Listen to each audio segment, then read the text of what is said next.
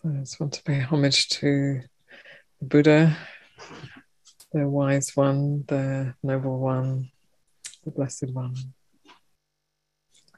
Namo tassa bhagavato arahato samma sambuddhassa. Namo tassa bhagavato arahato samma sambuddhassa. Namo tassa bhagavato arahato samma sambuddhassa. Buddhang dhammang sanghang namasami.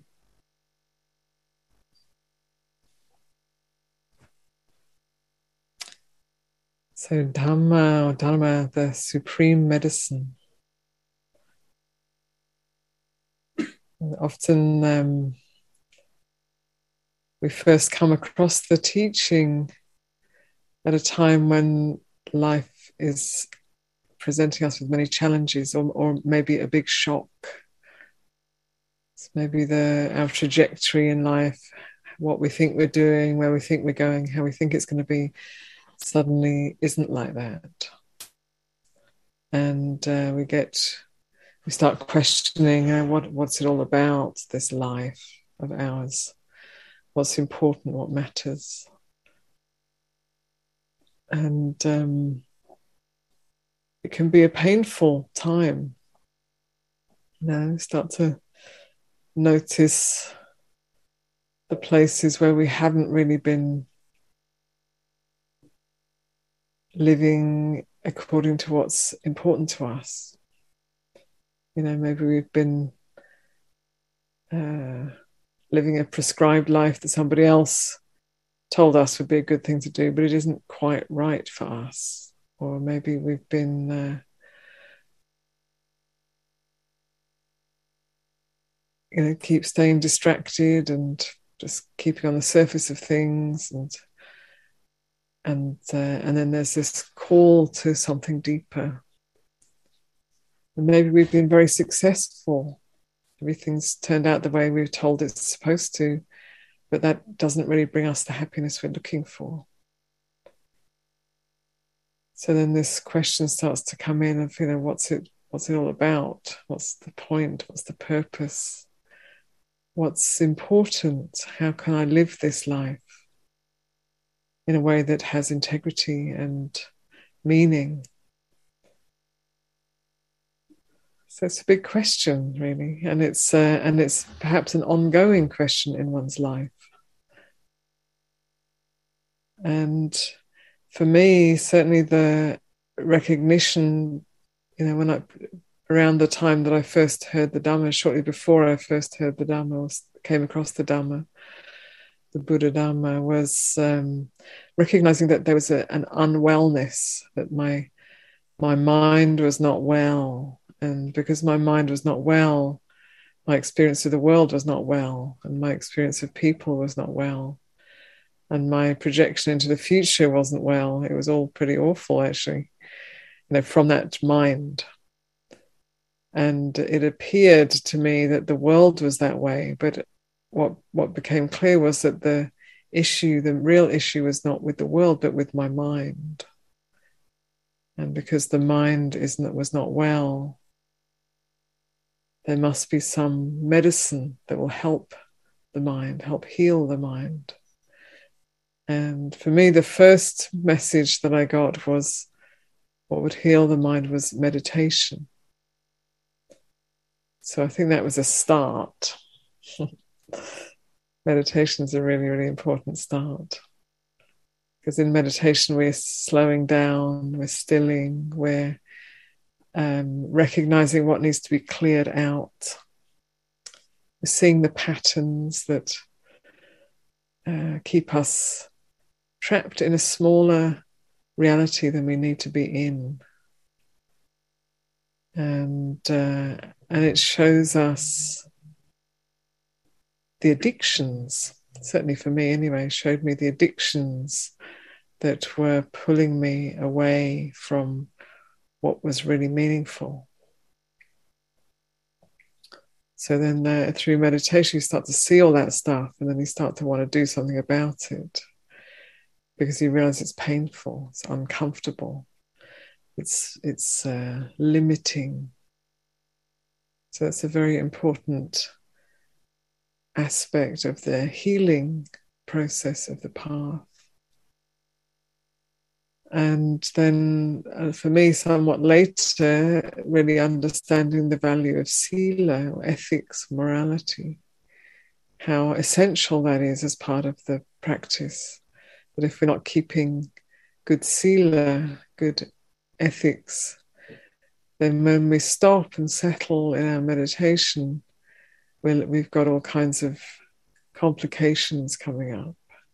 Maybe fears or remorse or uh, unchecked greed starts to rise up in the meditation and probably in daily life too. But we notice it more in the meditation and so another aspect of the healing process is um, aligning one's life with good ethics and making whatever changes are needed in order for that to happen. Sometimes they, we need quite radical changes, depending on our um, you know, who we're with, our our friends, our our society, the people we like to hang out with. You know, might have to change the whole thing when we start to wake up to the Dhamma. It's kind of um, it's, it kind of has its own process in some ways. And, you know, as we practice meditation more and as we adjust our lives to a more honest and um, kindful way of living, then uh, things start to change. And sometimes it can be a bit of an uphill struggle for a while. That's okay. Don't worry about that. It's not a problem. It's all part of it. And it won't always be uphill.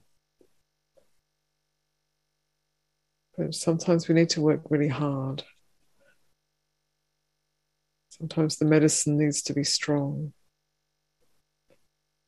So these uh, these practices of meditation and ethics, sila, they are in a way like vehicles for the path. And and then there's the, the Dhamma itself, the actual qualities of the Dhamma. So the, the qualities of the Dhamma are apparent here and now. So the Dhamma is always here, it's always now. Timeless. It's not bound by time. It's not something we did in the past or are going to get round to in the future. It's timeless. It's not something that's going to get out of date. It's timeless. It invites us to come and see for ourselves. This is one of the qualities of the Dhamma. It invites us to come and see for ourselves. Come and have a look. Come and check this out. This, this awesome possibility of the present.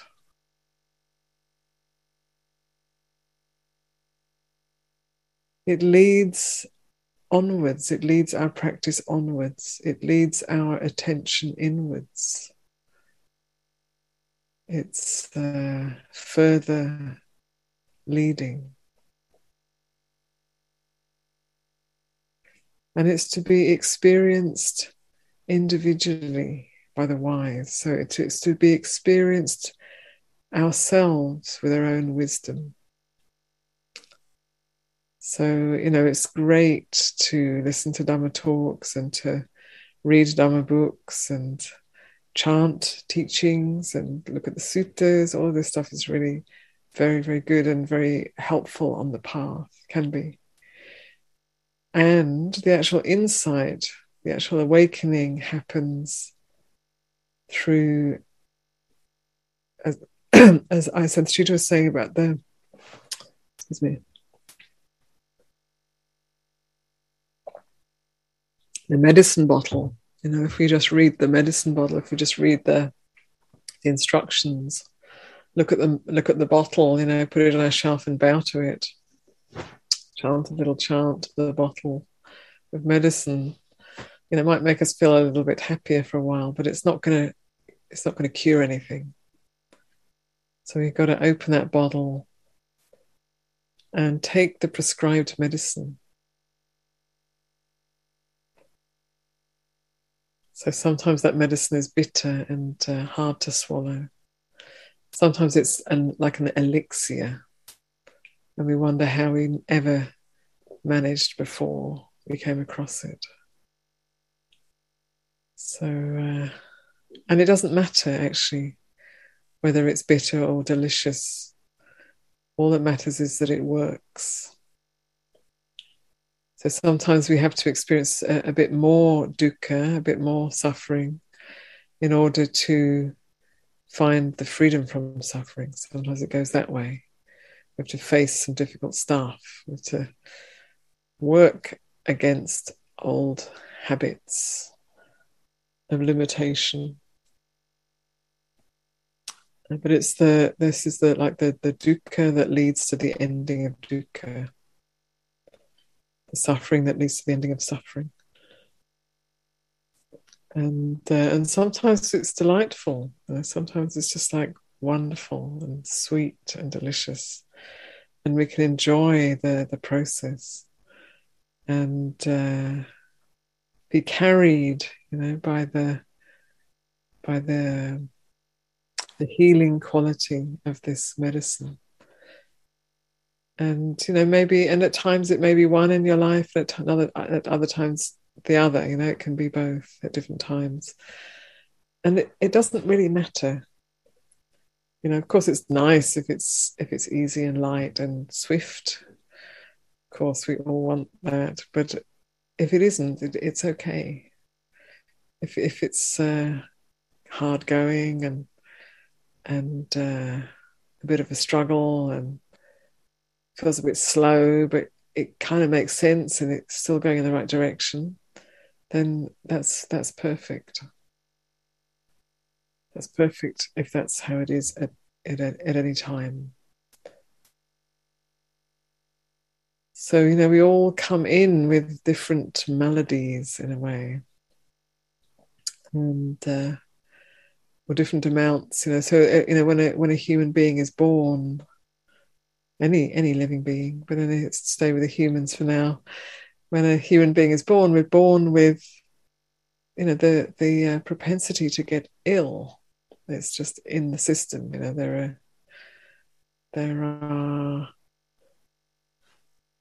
imbalances or bacterias, or there may even be a, an illness that one's born with, and um, this is just how it is. You know, and then we, if we find the right medicine if we have the right nutriments and the right medicine and the right care, then we may heal from those illnesses and, and uh, have a, a good long life.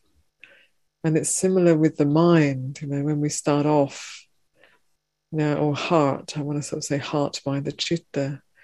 When we start off in in our life, you know, some you can see it with little children, you know, some children are uh, very upset, very angry, so very cantankerous.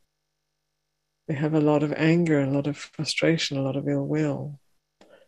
It's like they come in with that, and uh, and so that's that will be, you know, they have that's the sort of the the illness you could say of the mind. It's it's overwhelmed with aversion, anger, upset.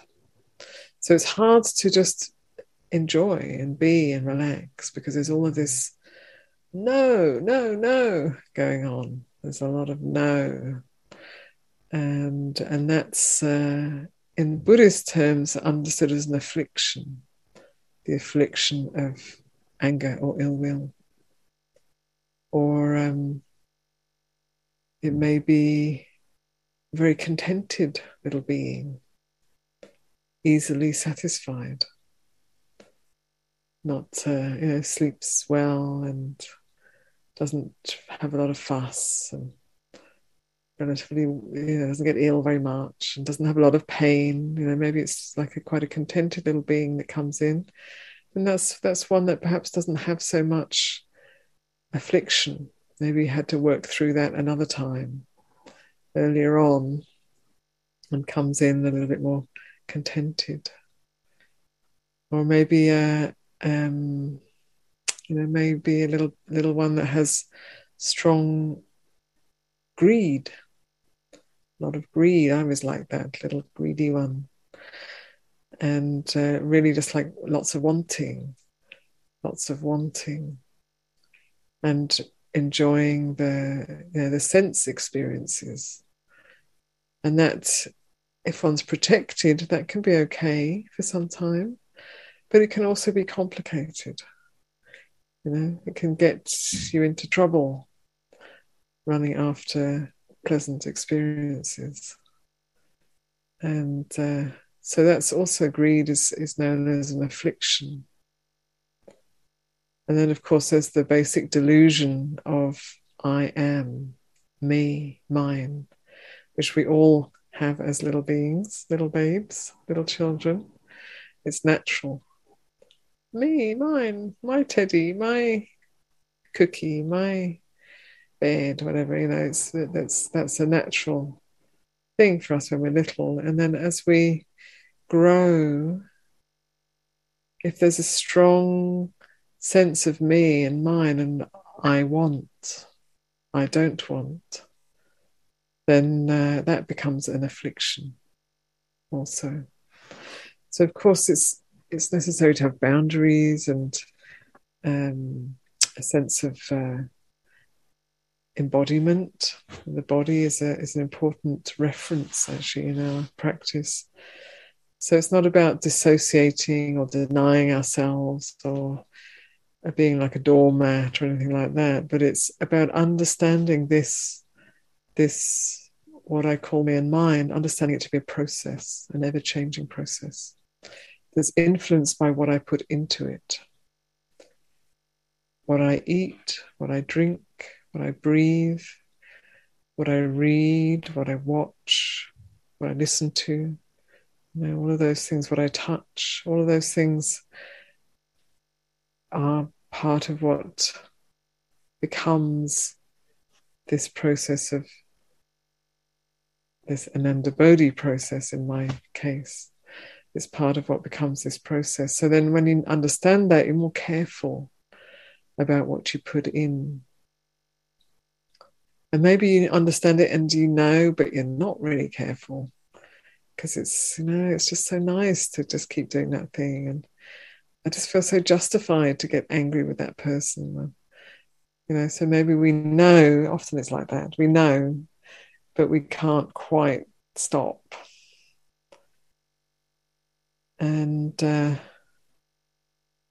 so it is this process of it, it's, it's not a straight line. It is like a, the Buddha says, um, you know, for one who's dedicated to the path, it's like the a river heading towards this, the ocean. And if you've ever seen a river from afar, from from high up, say from a mountain looking down in the valley, a river is is it, it does the it undulates. It goes left for a while, then right for a while, then left for a while, then right. It doesn't go in a straight line. So it can be like that in our practice too, that we know and we want to wake up and uh, we know the things that are holding us back, and then we keep doing them. And then we keep doing them for a while, and then we get to a certain point where it's just like, oh no, I just, I just don't want to keep doing this. And so then we start turning back towards the path again, towards letting go, towards clarity. And then we kind of forget again, and then we get lost in maybe the other end of the spectrum too much greed, too much wanting, too much controlling, and, and then, or grasping. And then and then we realize the limitations of that and like, oh no, I don't want to go that way. And so we come back, and then for a while we're aligned, and then maybe again we get into like aversion and resentment, and you know, and so it can be like that because life is continuously presenting us with opportunities if you hadn't noticed. So you know if we if we expect the outside world to line up in such a way that we have a nice peaceful life then we're going to be struggling a lot. So the, the world will present us with all kinds of challenges and the practice is about finding a place of stability in this ever changing world. Finding a place of, uh, finding a resting place in, in what is ever changing. So, an important part of this practice is to allow the mind to come into the present. Bring, the, bring your attention into the present. Know what is arising now. Get to know the, the push of a painful feeling, the pull of a desire. Get to know them. Get to know them in such a way that they don't push and pull you around, that the knowing becomes stronger than the than what is known. So, this is something we can do in our daily life practice. It's something we can do on the cushion also. And then there's also the, the deeper settling. So, if we can really put aside all of the all of the important nagging things that we need to do for just 40 minutes, an hour maybe. Just put all that aside for a little while. And then bring our attention onto the breath, onto the body, and really focus the attention, really settle our attention on the body breathing or the body walking. So if we can really do that and, and allow the and relax enough to allow our mind to settle then we can find a, a deeper peace and, in some ways, a more potent medicine where our mind disengages for a while from all of the stories of me and mine and the the shoulds and the shouldn'ts and the you know haves to in the future and wish I hadn't in the past or wish I had in the past. That the mind disengages from that whole story of self and opens into the present experience. It's a beautiful it's a beautiful experience when that happens. You know, all of the things we want, all of the things we try and get, all of the things we hope for, in a way, none of them are quite as beautiful as just resting into the present moment anything we can hold on to, anything we can identify with, anything we can have, is not going to be as fulfilling and as delightful as what we experience when we let go. It's a paradox. It's a beautiful paradox. And then, of course, you know, we, we have maybe have that experience. We have that beautiful experience, letting go, and then the mind's just clear and bright and present and and nothing sticks. It's just everything's just like this. It's just peaceful. It's just fine. Even beautiful perhaps. And then uh, you know life carries on and we have to maybe get up and use the bathroom or tend to something and someone and we move out of that state and we move back into the old habit of mind. And then of course then we want to want that nice experience back. So we try to find it again through craving through grasping. I want that back. What did i do last time? Oh yeah i was doing this i was sitting like this and i tried this and but our whole attitude then is coming from a place of grasping and wanting a pleasant experience.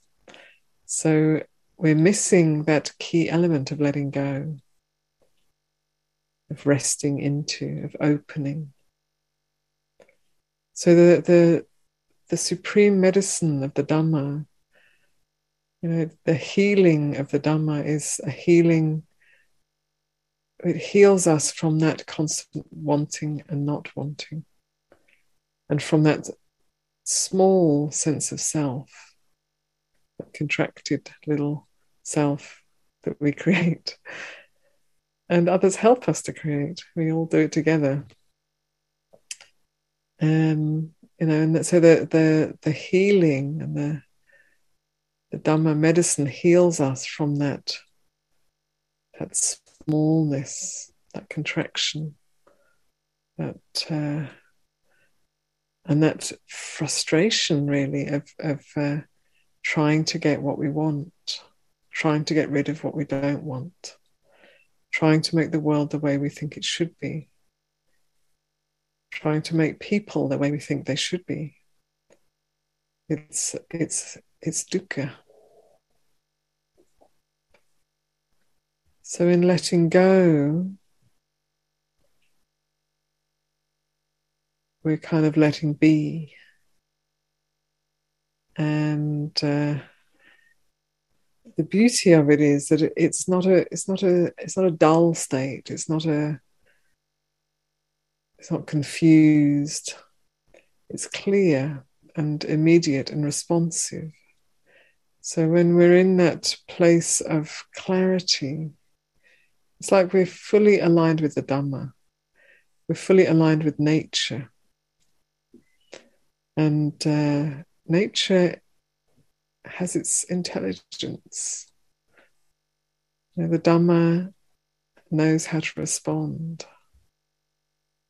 So we don't have to fear that if we let go of the, the control mechanisms we're used to, then we're just going to be uh, taken advantage of, or we're going to be foolish, or we're going to be confused or lost.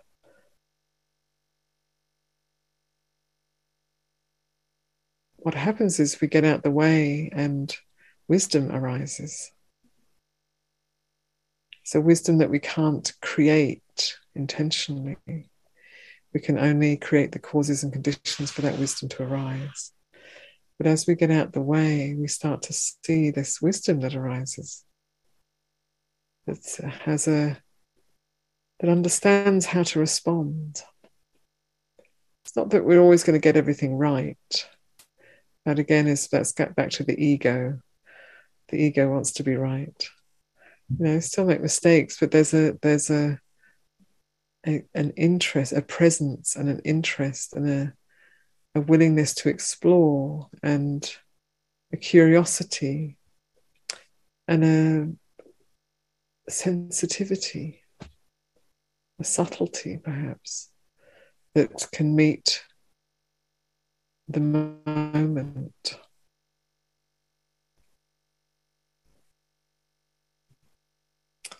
And uh, you know, the, the world is not going to deliver our ideal and for very long. It might for a little while, but it's not going to do that for very long. And if you think about it, you know, I'm not sure how many billion we are now, seven or eight billion people, a lot of people on the planet. And we all have ideals, and they're all, you know, it's quite a variety of them out there. So if our ideals were to come true, you know, maybe we all get a little little bit, little taste of it, but it's not going to just be the way we want it to be because other people want it to be a different way for different reasons. And so the world is as it is. And the the healing of the Dhamma is that it brings us into direct present awareness with things as they are. It understands what's wholesome and what's unwholesome, that wisdom. It understands what's beneficial, what's unbeneficial.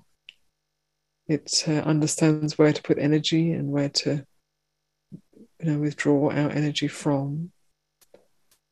And it's is it is willing to embark on the process of meeting this life as it is. And of letting go of the wanting and not wanting that is so endless, so endless and so painful and so frustrating. Those afflictions.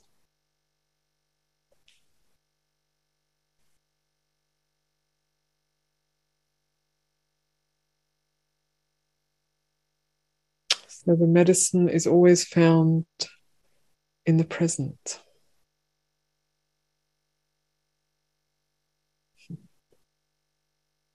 So as, as I say that, it's it's like a there's something a little magical to it. It's not magical actually; it's just natural, but it's almost a little magical where it's like it's always here. It's always here, and and we miss it, and we forget, and we get caught up, and we get sick, and we get upset, and we get frustrated and uh, you know and then in in a moment of letting go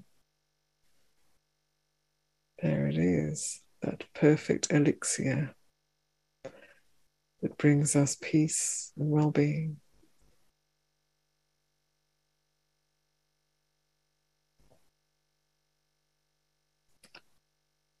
and uh, so we have to train our our attention to open to the present and to be really honest in seeing, you know, what is it that gets in the way? What is it that gets in the way of just being present?